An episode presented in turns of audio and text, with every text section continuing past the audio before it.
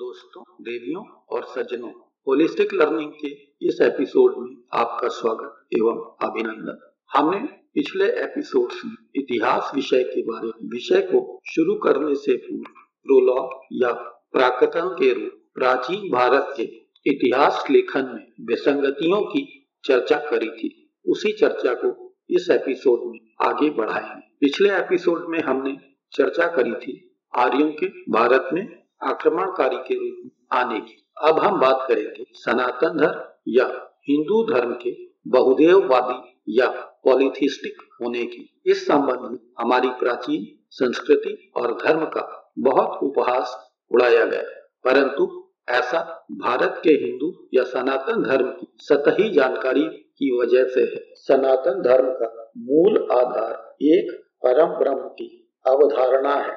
यह सारी सृष्टि जड़ या चेतन, देवी या देवता, मनुष्य या पशु, उसी एक परम ब्रह्म के रूप है।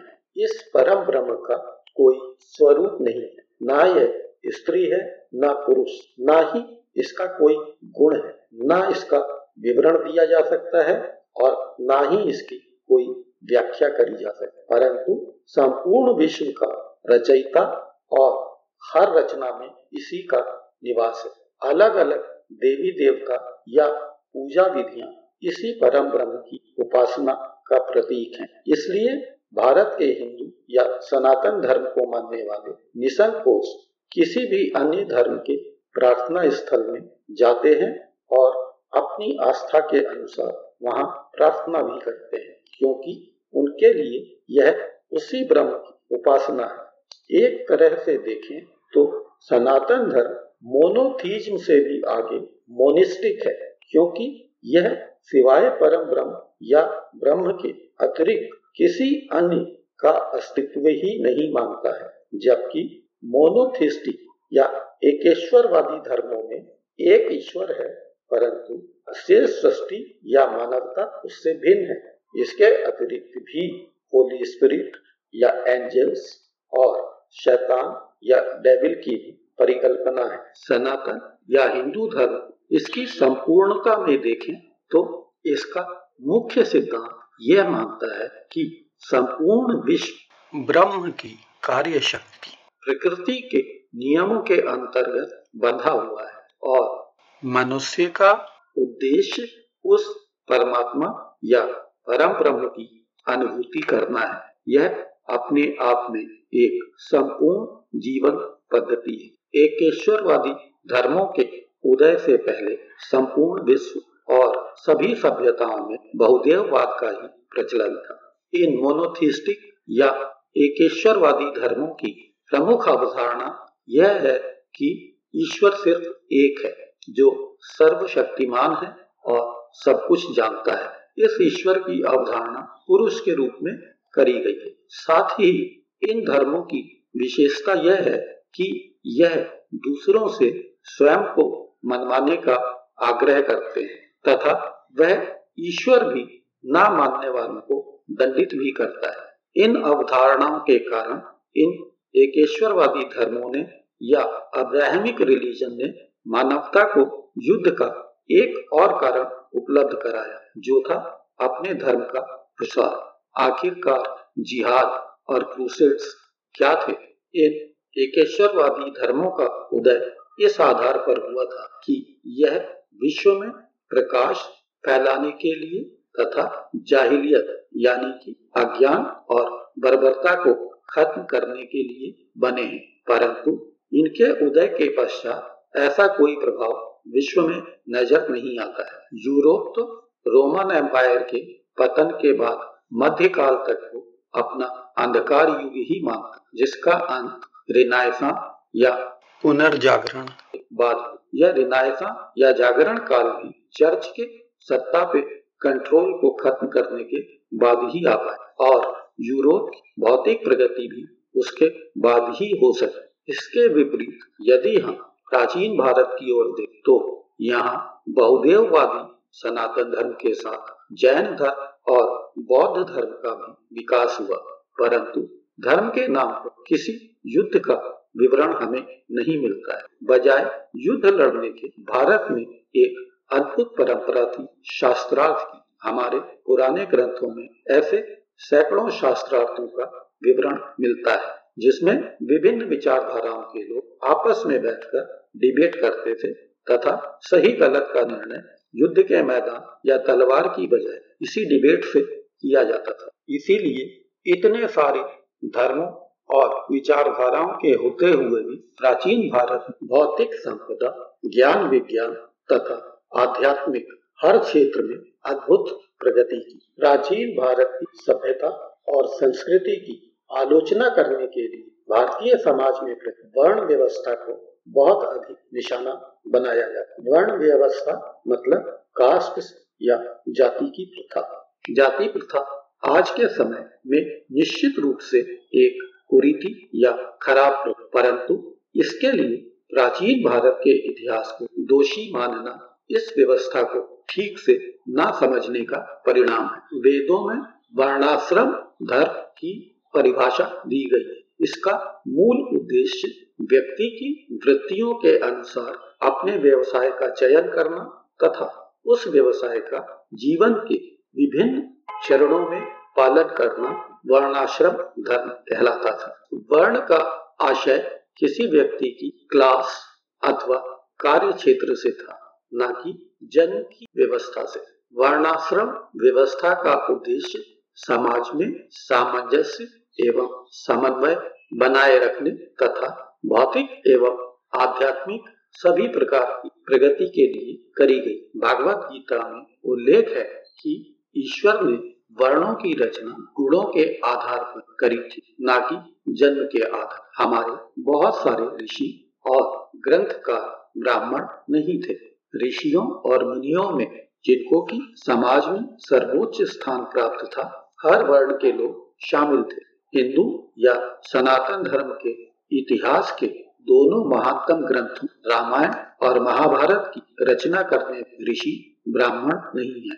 महान दलित चिंतक बी आर अंबेडकर जी ने अपनी पुस्तक हु वर शूद्राज, यानी शूद्र कौन थे? उसमें स्पष्ट रूप से लिखा है कि प्राचीन भारत में शूद्र राजा हुआ करते थे और उनकी सभी लोग सम्मान या इज़्ज़त भी करते थे। पुराने या प्राचीन ग्रंथ जो दलितों के लिए दमनकारी उल्लेख उन पुस्तकों में बाद में जोड़े गए हैं। प्राचीन ग्रंथों में वर्णित, वर्ण और वर्तमान में प्रचलित जाति प्रथा, यह दोनों पूर्णतः अलग चीज़ें हैं। वर्ण तो सिर्फ़ चार ही थे, ब्राह्मण, क्षत्रिय, वैश्य और शूद्र, परंतु जातियाँ तो आज हज़ारों में वर्ण व्यवस्था कर्म पर आधारित थी, परंतु जाति प्रथा पूरी तरह से जन्म के ऊपर आधारित है। परंतु यह सच है कि वर्ण व्यवस्था ही कालांतर में जाति प्रथा में बदली है। यह जातियाँ भी मुख्य रूप से व्यवसाय से ही संबंधित हैं, जैसे कि लोहा, कुम्हार, गड़रिया इत्यादि। एक अन्य बात जिस पर कि इतिहासकारों का ध्यान अधिक नहीं गया है, वो यह है कि जाति प्रथा तो उपस्थित थी, परंतु इसमें दमन का अधिक प्रयोग नहीं था, सिवाय कुछ जातियों के लिए जो कि अछूत समझी जाने लगी, जो कि निश्चित रूप से निंदनीय था और है। परंतु यदि हम देखें तो मध्यकाल में भी जो भक्ति मूवमेंट या भक्ति आंदोलन हुआ, उसके अधिकांश शब्द उच्च जातियों के नहीं है, बल्कि मध्यकाल में अनेकों ऐसे राजा थे जो कि उच्च जाति के नहीं थे। इसमें प्राचीन काल में नंद साम्राज्य से लेकर मध्य काल में राजा कृष्ण देव राय जिन्होंने एक अद्भुत साम्राज्य विजयनगर की स्थापना करी, यह उच्च जाति के नहीं थे। परंतु पाश्चात्य इतिहासकारों द्वारा इस प्रथा का वर्णन बढ़ा चढ़ाकर और इस प्रकार से करना कि भारत में प्राचीन समय से ही अधिकांश जनसंख्या का कुछ उच्च वर्ण वालों द्वारा दमन किया जाता रहा है। यह गलत है। उनका पाठन तो इस बात से भी सिद्ध होता है कि अनेकानेक अध्ययनों में यह बात साफ़ निकल कर आती है कि विश्व में सबसे अधिक दमित जनसंख्या अफ्रीकन अमेरिकन की तथा यूरोपियन जिप्सीज की है। है उनके पाखंड को छोड़ भी दें तो वर्तमान जन्म पर आधारित जाति प्रथा हमारे देश पर और हमारी सभ्यता पर एक धब्बा है और इसे शीघ्र से शीघ्र खत्म करना ही होगा। यह हमारी प्राचीन संस्कृति के अनुरूप भी नहीं। यह बात भी ध्यान में रखनी चाहिए कि वह दमनकारी उच्च वर्ण जो कि दलितों पर अत्याचार करता था पिछले एक हज़ार सालों से सत्ता में नहीं रहा है। और जो पश्चिमी साहित्यकार या अन्य इस बात के लिए भारत की प्राचीन संस्कृति का उपहास उड़ाते हैं, उन्होंने अपने शासन काल में इसके लिए क्या करा? यह तो पुनः भारत के सभ्यता और धर्म की उदारता ही है कि स्वतंत्रता प्राप्ति के बाद हमने संवैधानिक रूप से न केवल इस प्रथा को संविधान द्वारा समाप्त करा है। बल्कि अपने उन दलित और उपेक्षित भाइयों को जो कि इस प्रथा का शिकार रहे हैं उनको आरक्षण एवं अन्य प्रावधानों द्वारा समकक्ष लाने का पूरा प्रयास किया जा रहा है। क्या अमेरिका और ब्रिटेन अपने देश में कालो अथवा एशियंस को जिनका शोषण उन्होंने सदियों तक करा है उनके लिए कोई ऐसा प्रयास किया है? जहाँ तक व्यवसाय पर आधारित वर्ण व्यवस्था का सवाल। वह हर समाज में हमेशा रही है और आज भी है। आज भी क्या ruling class working class labour business class यह सब व्यवस्थाएँ उपस्थित नहीं है? अतः प्राचीन ग्रंथों में वर्णित वर्ण व्यवस्था को जाति प्रथा की विकृतियों के लिए जिम्मेदार मानना न्याय संगत नहीं है। यह वैसा ही है जैसे कैथोलिक क्रिश्चियंस द्वारा प्रोटेस्टेंट्स क्रिश्चियंस पर किए गए अत्याचारों के लिए बाइबल को जिम्मेदार ठहराना मार्टिन लूथर किंग के बारे में आपने सुना ही होगा, जिनको कहा जाता है कि चर्च के दरवाजे पर कीलों द्वारा गाड़ दिया गया था। अब बात करते हैं संस्कृत भाषा संस्कृत प्राचीन भारत में विशाल साहित्य की रचना करी गई। यह साहित्य रचना ज्ञान विज्ञान से गीत संगीत तक हर विषय पर करी गई। समय के साथ अधिकांश साहित्य नष्ट हो गया या आक्रांताओं द्वारा नष्ट कर दिया गया। आज शायद उसका 10 प्रतिशत भाग ही उपलब्ध है। संस्कृत को आज भी विश्व की सबसे अधिक वैज्ञानिक भाषाओं में एक समझा जाता है और मेरे विचार अब से साढ़े तीन हज़ार साल पहले इतनी समृद्ध भाषा का विकास ही किसी भी भारतीय के लिए गर्व का विषय होना चाहिए। परंतु हमारी पाठ्य पुस्तकों में इसके प्रति उपेक्षा का भाव जिस तरीके से रखा गया है, वह न्याय संगत नहीं है। एक उदाहरण आपको सुनाता हूँ। Kalidas is known for his plays depicting life in the king's court. An interesting feature about these plays is that the king and most Brahmins are shown as speaking Sanskrit, while women and men other than the king and Brahmins use Prakrit. His most famous play, Abhigyan Shakuntalam, is the story of the love between a king named Dushyant and a young woman named Shakuntala we find an interesting description of the plight of a poor fisherman in this play.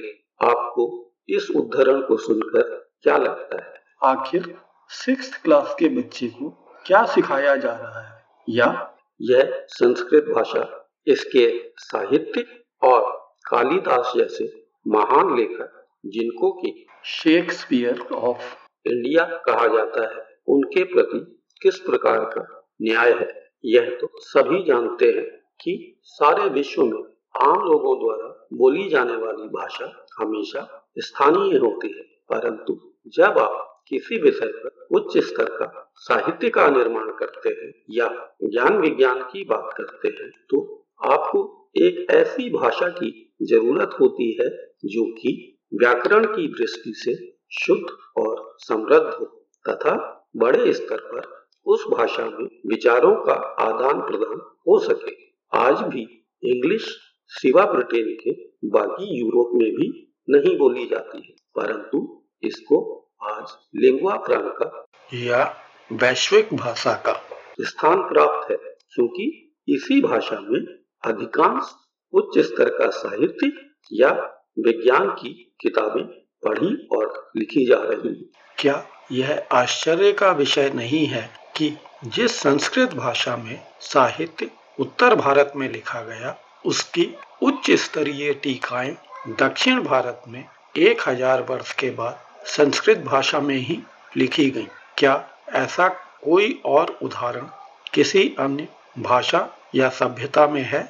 यदि English से भी तुलना करें तो English भाषा के alphabets किसी निश्चित क्रम में नहीं है, परंतु संस्कृत भाषा में स्वर यानी वॉवेल्स तथा कॉन्सोनेंट्स यानी कि व्यंजन, इन सब का एक निश्चित क्रम है। सभी स्वर गले से लेकर होंठ तक की विभिन्न भंगिमाओं अथवा पोजीशन से निकलते हैं। इसी प्रकार सभी व्यंजन भी अपने अपने ग्रुप में, जैसे कि गले से लेकर जिह्वा एवं होठ के प्रयोग से एक निश्चित क्रम में उच्चारण किए जाते हैं। विश्व की किसी भी भाषा के अक्षर या अल्फ़ाबेट इस प्रकार के वैज्ञानिक तर्क संगत और निश्चित क्रम में नहीं है। अंत में इतना ही कहना चाहूँगा कि प्राचीन भारत जो जहाँ न केवल विश्व की सबसे पुरानी सभ्यता का विकास हुआ, बल्कि इस सभ्यता में ऋषियों और मुनियों की एक ऐसी समृद्ध परंपरा भी रही जिन्होंने जीवन के हर क्षेत्र में चाहे विज्ञान हो या फाइन आर्ट्स यानी कि ललित कलाएँ। सब में अद्भुत योगदान दिया परंतु भारतीय इतिहासकारों द्वारा। इस कालखंड का चित्र पूरी तरह से नकारात्मक रूप से किया गया है जो मेरे विचार से न केवल गलत है बल्कि दुराग्रह पूर्ण है। अगले एपिसोड से इतिहास के मुख्य विषय जैसा कि पाठक पुस्तकों में दिया गया है, उसकी चर्चा करेंगे। तब तक के लिए अपना ध्यान रखिएगा। धन्यवाद।